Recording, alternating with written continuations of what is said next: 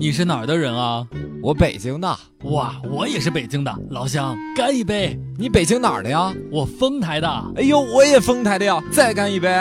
你丰台哪儿的呀？东大街的。哇，这么巧，我也是东大街的。来来来，再干一杯。你姓啥呀？我姓周。怎么这么巧？我也姓周，再干一杯。嫂子，快来吧，你老公和你儿子又喝多了。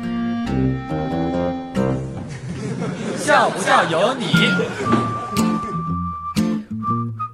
今天在家里面批评两岁半的儿子，你除了玩手机和看电视，还会做些什么？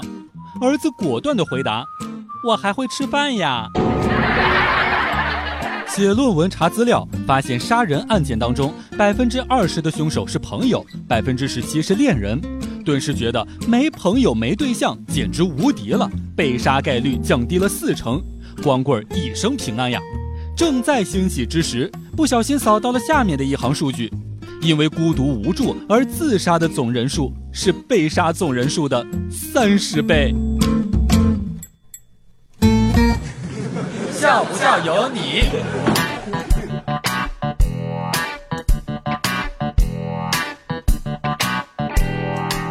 我们学校有一个语文老师特别厉害，经常在学刊杂志当中发表文章，还是市里面的作家协会会员。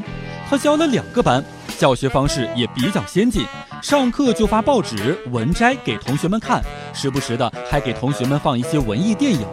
每周的书面作业也就是一篇作文。他说呀，阅读才是语文的根本。月考下来之后，果然没有让我们失望，一个班倒数第一，另一个班。倒数第二。有一次语文考试，作文题目是给某某的一封信。我们班里面有一位大神写了一封给老鼠的信，从头直到尾，织了五百个字儿。最后老师让他当全班的面翻译一下，究竟是什么意思？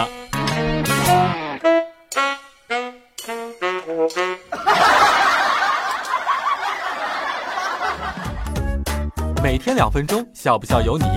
你要是不笑，我就不跟你玩了。